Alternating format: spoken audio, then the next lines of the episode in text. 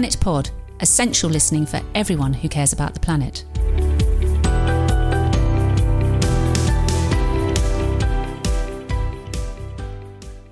We have roughly 7.3 billion people on the planet, and 820 million of them go hungry every day. And yet we waste about a third of all the food we produce. Add to that, food production produces about 37% of our global carbon emissions. Somewhere the maths is going awry. I'm Amanda Carpenter, and you're listening to Spilling the Beans, a series of Planet Pod podcasts in partnership with the Sustainable Food Conference. Over the next few episodes, we'll be talking about the challenges of feeding our ever expanding population without destroying the planet. How can we ensure every one of us can afford to eat well and healthily wherever they live and whatever their budget? It's a massive challenge and it requires innovative thinking, imagination, leadership, and ambition. Where better to start than our guest today? Ivo Mulder is the head of Climate Finance Unit at the United Nations Environment Programme. He has over 12 years of professional experience working for UNEP, private consulting firms, and NGOs. He co initiated the REDD Plus work at UNEP Finance, a framework created by COP to guide activities in the forest sector and in recent years has worked with several governments on building the economic case to reduce deforestation. Ivo, welcome and thanks for joining us. Thanks, Amanda. Pleasure to be here.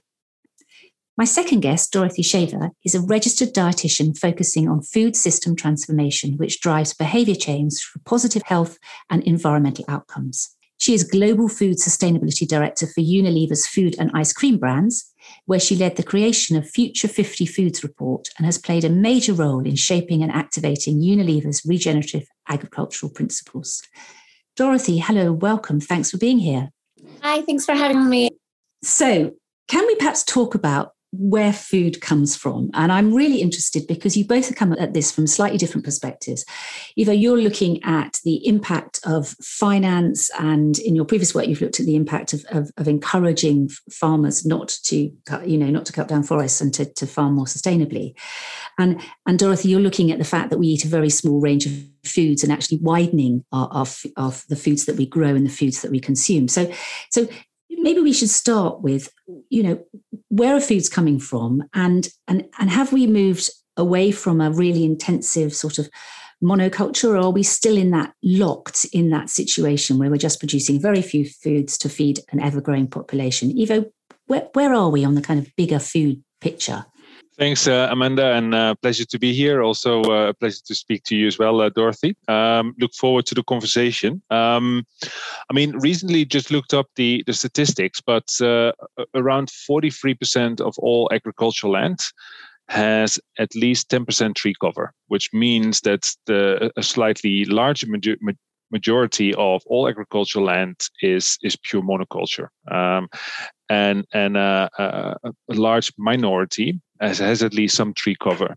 Um, that said, and I'm, I'm sure Dorothy would, would know the statistics uh, better than me. That there is a very sort of commodified and and and scaling approach both in developed and developing countries in terms of producing food at ever cheaper cost uh, and and um, I think from a dietary perspective, I think Dorothy will probably know better, but there's fewer and fewer crops that that we tend to eat as staple crops. And you can question whether that is the right one from perspective of planetary health, uh, but also from a, from a dietary perspective uh, as well. And the work that you did at, at REDD Plus was really looking at trying to balance the needs of agriculture and forestry, wasn't it, and, and preventing deforestation. Yeah do you feel that we're moving in the right direction there or have we have we have we still got this this huge challenge on our hands where you know farmers very often feel they have no choice but to cut down trees in order to cultivate land to grow food yeah, Amanda. I mean, I mean, I come from the Netherlands, a, a relatively wealthy country, but um, I mean, in, in, um, just after the Second World War in the 50s, 60s, we we spent much more of our disposable income on food.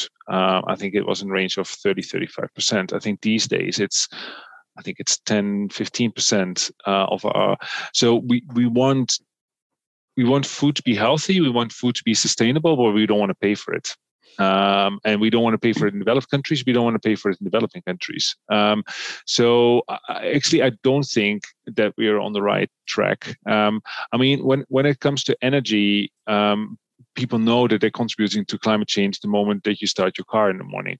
Uh, but how many people know where their food is coming from, whether it's in the shampoo or in the peanut butter or in a in a, in a sushi roll? Um, people just don't ask themselves that question, and I think that that that is where we have to start from. Um, at the same time, I think there's also a growing movement of people wanting to grow uh, and eat locally um, and and to rethink how food systems need to need to operate. So I think there is at least with a growing group of people uh, a, a, question mark of what needs to change, and I think this is also putting consumer goods companies in a very interesting position of of how they want to to go about that. Uh, is it is it food at ever cheaper cost, uh, or is it food that comes from uh, farmers where you know your the origin, um, who've been growing it at a fair price, uh, and where people basically are eating uh, without having to feel guilty about the the planetary impact. Mm. And Dorothy, that's part of the problem, isn't it? There's no such thing as cheap food in the sense that there's a cost somewhere in the system, and yet we we are narrow, seem to continually narrow the choices of the staple foods that we eat. I mean, the statistics around the, the actual range of, of different foodstuffs are quite startling, aren't they? Yeah. So it hasn't changed much. And I, I think, as I've rightly said, we're not really headed in the right direction, unfortunately. So we're currently at 75% of the food we eat comes from 12 crops and five animals. And there's more than 50,000 plants that are out there that we could be eating. Of course, there's probably more, but that's how many are, are potentially edible. So we have to really shift both on the fork side and also on the farm side because farmers only grow what people want. So we can't really make farmers grow things that they're not going to be able to sell even if it's better for the land. So mm-hmm. even if we say, you know, it's not great that you keep growing the same type of rice over and over again, it's, you know, emitting unnecessary amounts of greenhouse gases, it's using way too much water, you're harming the soil you know uh, you're doing monocrop farming which has loads of, of other kind of challenges and problems behind it. But we can say grow 500 different types of rice and beans and all these other things and utilize cover crops that you're not going to be able to sell because they won't make any money. So they're not going to be they're not going to do that. So the shift needs to happen on both sides. So some of the work that I've I've done in the past is really looking at uh, helping shifting diets to eat a wider variety of foods just by doing kind of simple swaps or addition to everyday meals. So just on Saturday, for example, um, it was World Eat for Good Day, which is the 19th of February every year, which is created basically by Knorr to really work together on a movement to get the masses to shift to food that's better for them and better for the planet by making simple swaps. So we utilized influencers and a lot of different kind of social media forums to get different people to create what was called the pizza, which is planet friendly pizza. And saying, you know, if we look at everyday foods and try to make simple swaps, so it's not about completely changing everything you eat. It's not about learning a million different ways to cook things. It's really about taking the dishes that you eat every day, making simple swaps to, you know, a different type of a grain in the dough or a different type of tomato in the sauce and, you know, topping it with with flavors and also with, you know, leafy green vegetables and beans that are better for people on the planet. So really trying to say, you know, how can we do this? How can we make this accessible to everyone? So uh, that was one example, of course. And what we did with that was we actually had uh, in seven cities around the world, we had pizzas delivered to people's homes for free so that they could try it and see how easy it is actually just to make that swap. You know, you use the same delivery app, it's the same idea. It's just a, a, little bit of a different dish. So things like that are, are, things that we really need to do together on more of kind of the accessibility and desirability side. And then I think we have to do a lot more together with our farmers to help them really understand mm-hmm. practices that can be actually more lucrative for them. And I think we have to be more realistic about our conversations with our farmers and our suppliers and say, you know, actually, when we do things that don't harm the earth the earth works better for us. So then you know your yield will be higher. You know you'll have more species on your land so you won't need to use as many fertilizers or pesticides just naturally if you integrate these practices. And yeah it may take a couple of years and it and and suppliers and farmers are rightly so really risk averse but we have to be able to really work together with nature so that we build that so that we build really a system that is resilient to climate change, which we know is the cause of a lot of the increase in the, in the food prices and the decrease in accessibility of, of foods, because of course the the crop is failing a lot because the climate's changed or it's different than it was the previous harvest. So we need to build we need to build a system where we have climate resilient crops. We need to use less water. We need to emit far less greenhouse gases we need to make sure that we're taking care of the farmers along the way.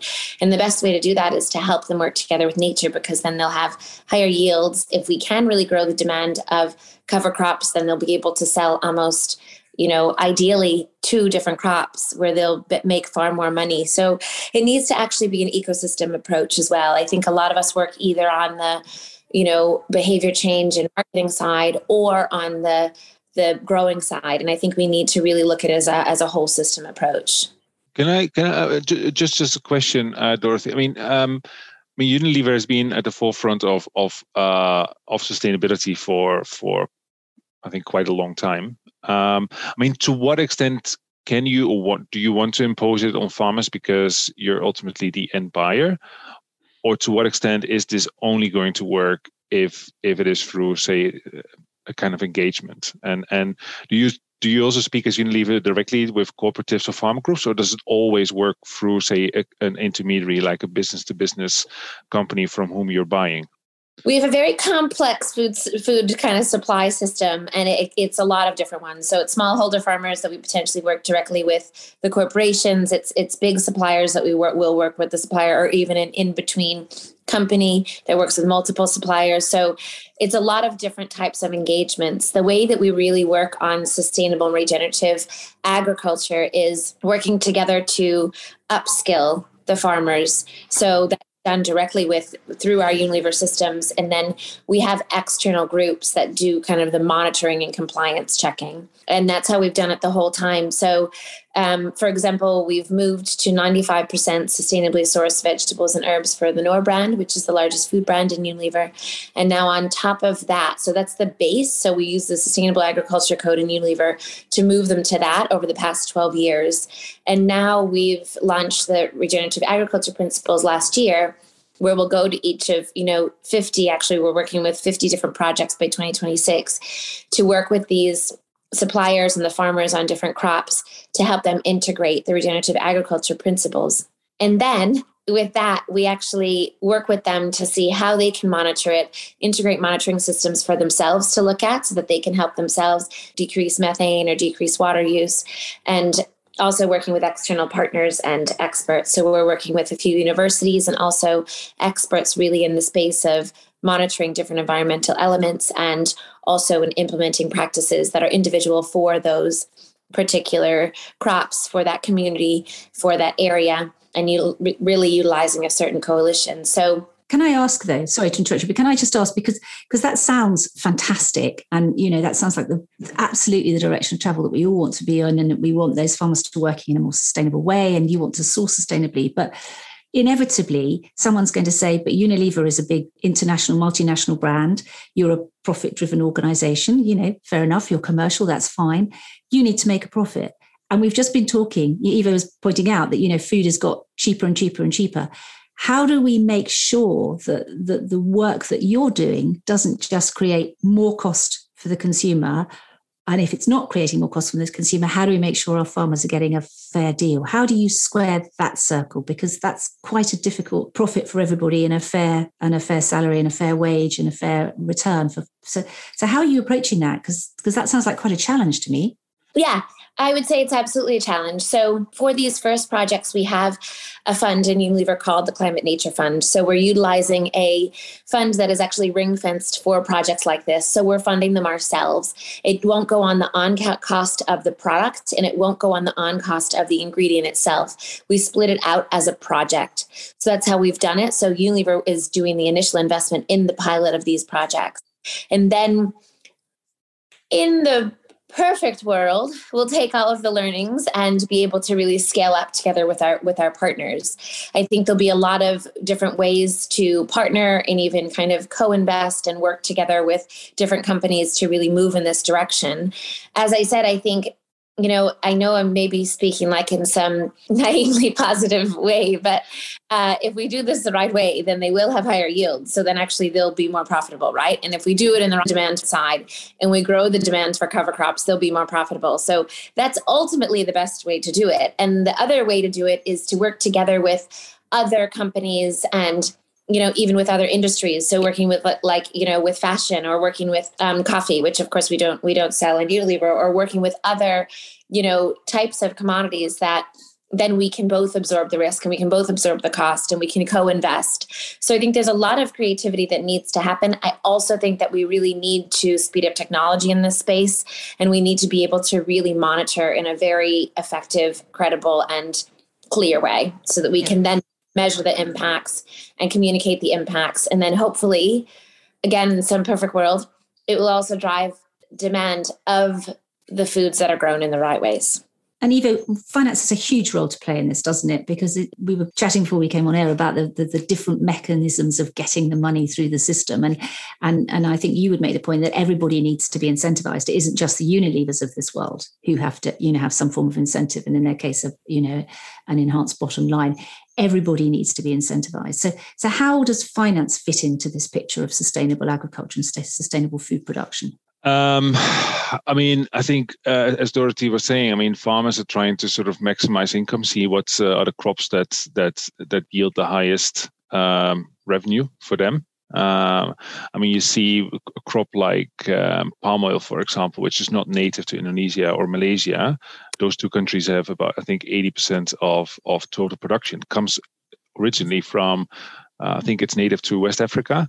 Um, but because it's so it grows so well and it's so profitable, uh, it's it's been grown often at the expense. So if you want to change that, and this is what the Indonesian government and Malaysian government, for example, want to do, pressurized by European countries, for example, who want to import commodities that do not come from deforested areas. I mean, it is ultimately a combination of, in my view, uh, repurposing uh, fiscal incentives. So not it's not about reducing uh, agricultural subsidies, but trying to incentivize the reutilization of existing agricultural land as opposed to incentivizing further clearing of tropical forest. Um, it's about building it into trade agreements, um, bilateral and multilateral. Um, and it's about access to finance as well. A lot of farmers have difficulty uh, accessing capital simply because they don't have a, um, a, a, credit history. Um, and also because a lot of banks do not want to take uh, farm risk. They don't want to want to take the direct risk. They want to do it through an intermediary. Um, so, so the role of finance is, is uh, how do you build long-term loan agreements, uh, including involving smallholders who are often seen as the bottom of the pyramids, um, but who need to be given the incentives without which the costs are even uh, is, are either imposed on them or you have a leakage effect where say the good commodities are transferred to certain countries and and the traditional ones uh, remain within the country of origin or, or go to say emerging markets. Um, so so in my view it is about it on the public finance side it is about uh, repurposing agricultural fiscal policies making sure that on the consumer side we pay the true price of food including the water cost, the uh, carbon cost, etc and not leave it up to the, the consumer. And on the private finance side, it's about yeah what what is now uh, more and more in fashion uh, the so-called blended approach where governments and foundations pay some of the cost that neither a financial institution or a trader or a consumer goods company is willing to take. Or you have forward-looking companies like unilever who set up a fund themselves to pay for some of these development costs uh, in in the hope that it will lead to an increase in in in consumer preferences down the line basically This episode of Planet Pod is supported by global law firm Eversheds Sutherland.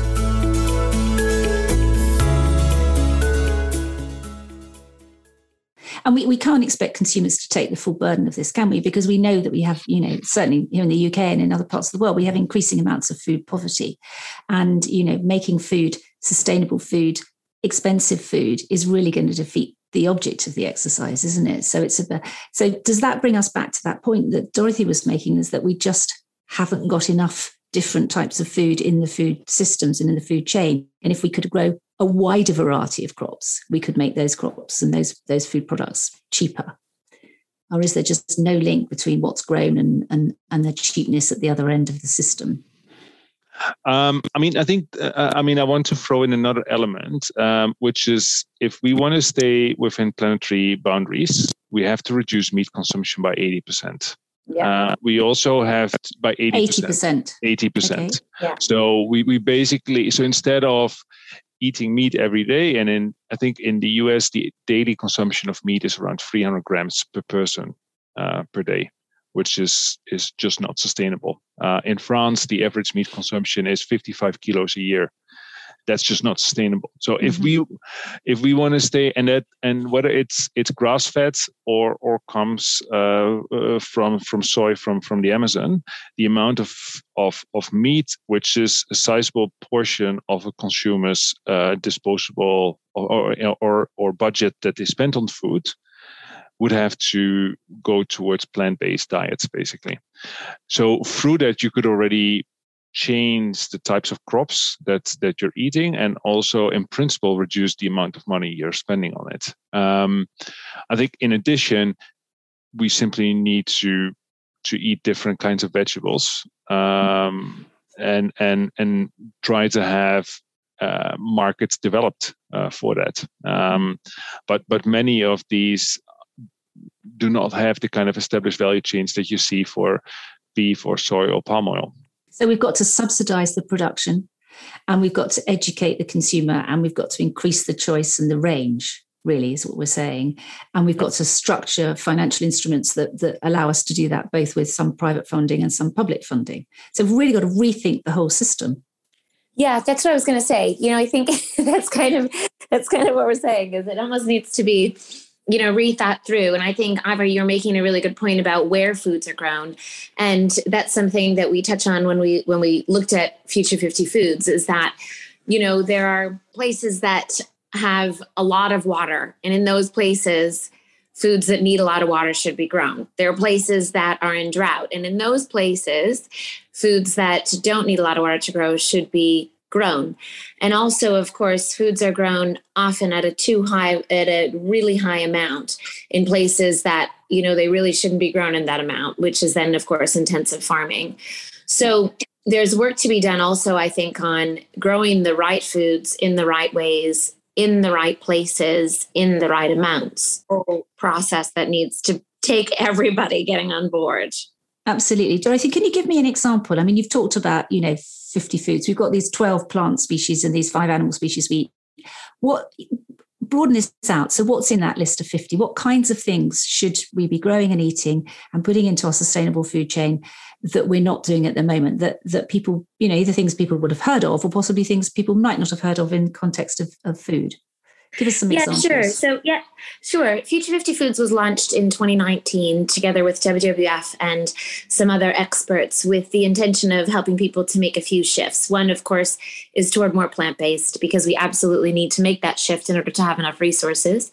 And the second one is toward a much wider variety of foods, specifically in the world of grains, understanding that 60% of our plant based calories come from just rice, wheat, and corn which none of them are great for growing and mm. none of them really provide a whole load of nutrients compared to a lot of other grains that are out there. So the list consists of lots of different vegetables, trying to get people to eat different types of vegetables, whether it be kind of new ones um, that people have never heard of, or it be, you know, a purple cabbage instead of a green cabbage, or an orange tomato instead of a red tomato. So different varieties of, of familiar foods, and also really high nutrient foods such as, you know, kale, watercress, and spinach. Lots of beans, lots of grains, nuts, and seeds, seaweeds, and cactus. So a lot of them are well known. So, I mean, I, I, mentioned spinach, but also, you know, tomatoes and quinoa, wild rice is in there, but also fonio, bambara groundnuts, and marama beans are in there because it's a global list, because we need to look at the food system from a global perspective. So, we took into account all of the regions of the world and we took into account savory foods, of course, because that's where we get most of our calories from, or we should get most of our calories from. And also, really tried to have a wide range of foods that would not just be variety from within the food group, but also across a variety of different food groups that would be able to kind of be put into meals so to help provide protein and nutrients in place of meat and animal based foods and also be able to provide some from flavors from a, a meat based perspective such as the umami from seaweed Mm. So, so we're talking about algae and seaweed as well as the kind of more traditional ones like like like, like beans and things. Um, are we having to process those foods to put them into a form that people will not recognize them, or as part of this education process, you know, like the hiding things in the burger, or as part of this education process, actually saying this is just another food group. It's just another kind of grain. It's just kind of another kind of you know leafy type of food. You know, learn to eat it as it is. Or uh, how much of the consumer education process have we got to go through to get these to be acceptable on people's plates? I think it's different in different places because it's very cultural what people are eating. In a lot of places around the world, they're used to eating seaweed and love to eat seaweed as it is. Other places, you know, we've never heard of these different types of beans and we don't know how to cook them. So I think it's different in different places. The best way to kind of get into people's homes, let's say, and onto plates is to provide it in a way that they are able to cook it and able to, of course, eat it. So it may, you know, the, the first process is kind of saying, you know, can we use orange tomatoes in our in our soups that we already created Knorr instead of or mixing orange and red and really getting them out there can we utilize different types of rice in our rice sides uh, you know to get people to start to be used to it so that you know then when they they see it in their rice sides they're familiar with and then when they go to the grocery store and they say oh i've seen that type of rice and then maybe they'll be more open to to eating that as well I think there's also an enormous role for the restaurant industry, which we all know has suffered immensely over the past couple of years. But there's a huge role because we know that people are more likely to try a new food outside of the home than inside of the home. Mm. So we've worked with Sodexo to actually get um, many of the Future 50 foods, even some of the lesser known ones, into a lot of cafeterias and restaurants around the world. And um, by the time, you know, unfortunately we finished, we had to finish the project, things closed down, but we'll continue to work on it. We had, we were working together with 10,000 facilities of Sodexo to get people to try to, to try these foods because when they try them outside the home, they're more likely to cook them inside of the home. So that's just a few of the different solutions. I think the other one that I already spoke about is really talking about kind of simple swaps. So yeah. our yeah. products in Germany and things have kind of been created to when they used to be made with people adding beef to a meal maker to adding lentils or even half the lentils and half the beef or things like this. Okay. Ivo, can I ask you from a farming perspective and from a, a, land use perspective, widening this choice of crops that we're growing is do you feel that's going to help with a kind of health of the soil and sustainability of the food the food chain generally in the supply chain i mean is there is there a, a plus here for the farmers and we've obviously got to get that financial incentive is but is there also a kind of planetary plus for farmers and for the rest of us by doing the sorts of things that dorothy's you know advocating from unilever yeah, so I'm, I mean, I'm an environmental economist by training. I'm not. I'm not. Uh, I, I, don't have uh, a, an agricultural background per se, but I, I think uh, knowing what the the planetary challenges are that we are facing, um, I think there is a lot of opportunity as new value chains are being created for some of the crops that uh, that Dorothy was mentioning. That those from the onset are being grown in a more regenerative uh, manner. Um, through, for example, the Climate and Nature Fund that, that Unilever has, or through other incentives. Um, we we as, as at UNEP we in the climate finance unit which I'm leading we're we're having a, a few business incubators um, where we're trying to um, work with SMEs and project developers to um, support different kinds of business models where where farmers are growing commodities that are less known, some of which are mentioned by Dorothy, to, with a focus on, on land restoration, on increasing income, uh, on, on, on gender aspects as well. Um, and because you, they're not commodified uh, in a way, uh, there's in a way, I, I think, a, greater potential if you connect them with the right um, intermediaries, uh, off takers, uh, buyers, etc. than trying to meddle in established value chains with high vested interest where some companies are making billions from mm-hmm. existing practices so i think by diversifying it i think there's a possibility to to do good perhaps where where some others um, uh, where we've basically gone haywire. Yeah. And what would you, if you had a kind of wish list, what would you be asking companies like Unilever and others to be doing, you know, in the next five years? Where would you be asking them to put their focus and their, their money and their research? Uh, I mean, as Dorothy was saying, I think, I mean, what I would be hoping, and I, I don't know the degree to which consumer goods companies have have a, a, a large influence, but I think uh, consumer awareness uh, really needs to inc- improve, uh, both in supermarkets, uh, with retailers, uh, with with restaurants. It's it's not very common to see good vegetarian dishes on the menus, be it in a cafeteria, be it in restaurants, etc. That really has to change. People need to be uh, motivated to, uh, to to buy different kinds of of food commodities, uh, and at the same time, I think a lot of companies have made pledges to go carbon neutral by 2050. Mm-hmm. And I mm-hmm. would want this not to be imposed on the next generation. Say my daughter, for example, who will be uh, who's two years old now and will be 32 um, by by by the, the time of around 2050.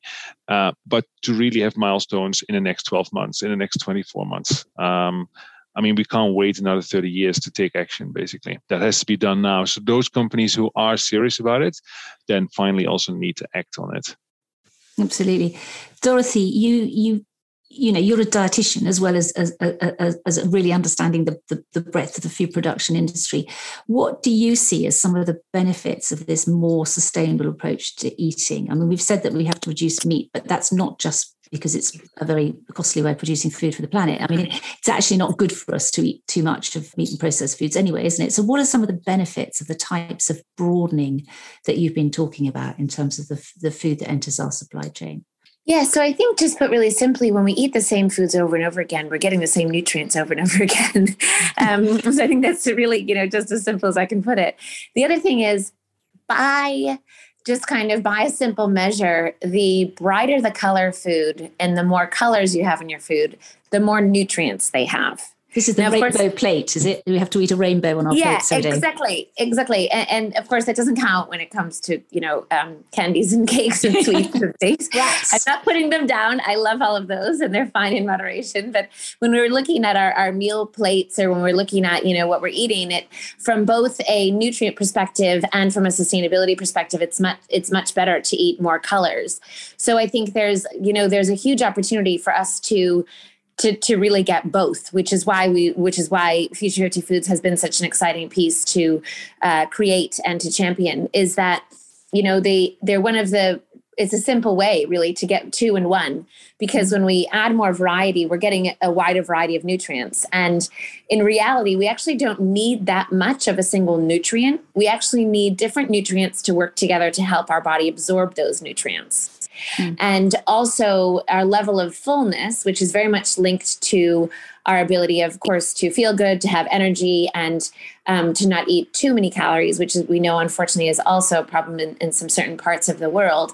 It's best to actually eat a combination of different nutrients at a, at a snack or at a meal. So eating, you know, a source of protein from beans, let's say, a source of carbohydrate from a grain, and also making sure that we're getting some fiber and some fat, which of course would come from beans, and you know, a good source of fat like some some fish or from a little bit of olive oil. So when we really combine those nutrients, then we feel fuller and we get much more nutrients for our bodies, which then of course would lead to much better health.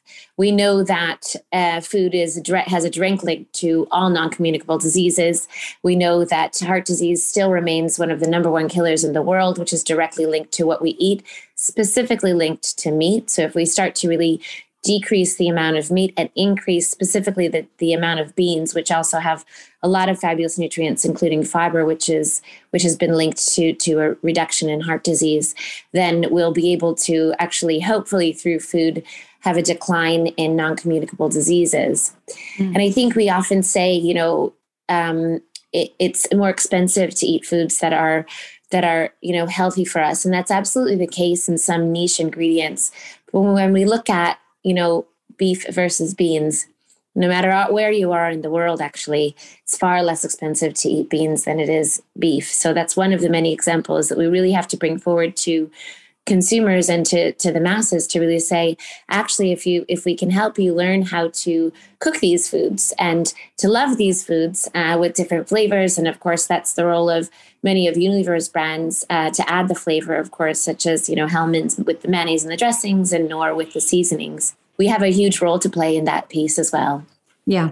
So overall we've got to have a you know I think the message is loud and clear. We've got to rethink the system. We've got to rethink the financing and the support that we give to the producers wherever they are in the world, and we've got to kind of re-educate our palates. And and and I really like that point that you made that actually it doesn't matter where you are in the world because sometimes I feel we have these conversations about sustainable food, and they do feel a little bit global north, developed countries. You know, this is a you know, are we talking about a veg boxes versus organic pint of milk? You know, it, it's really important that this is actually a global issue, and what we're looking at is global food production and global yeah. sustainability and making foods and healthy eating available for everybody wherever they are on the planet, as well as preserving our, our planet for our future generations, not least Ivo's daughter. We'll do our best. Tell her that we're, we're working on it.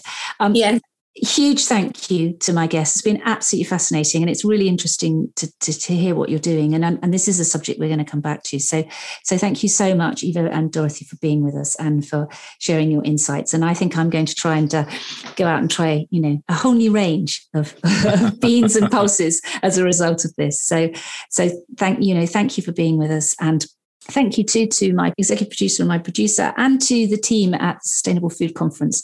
Um, this is the first of a series of podcasts around sustainability in, in our food. So listen out for future episodes. You can follow Planet Pod on Twitter and Instagram. You can catch us on the website. But for now, thanks for listening and goodbye. Thank you. Thank you. Planet Pod, essential listening for everyone who cares about the planet.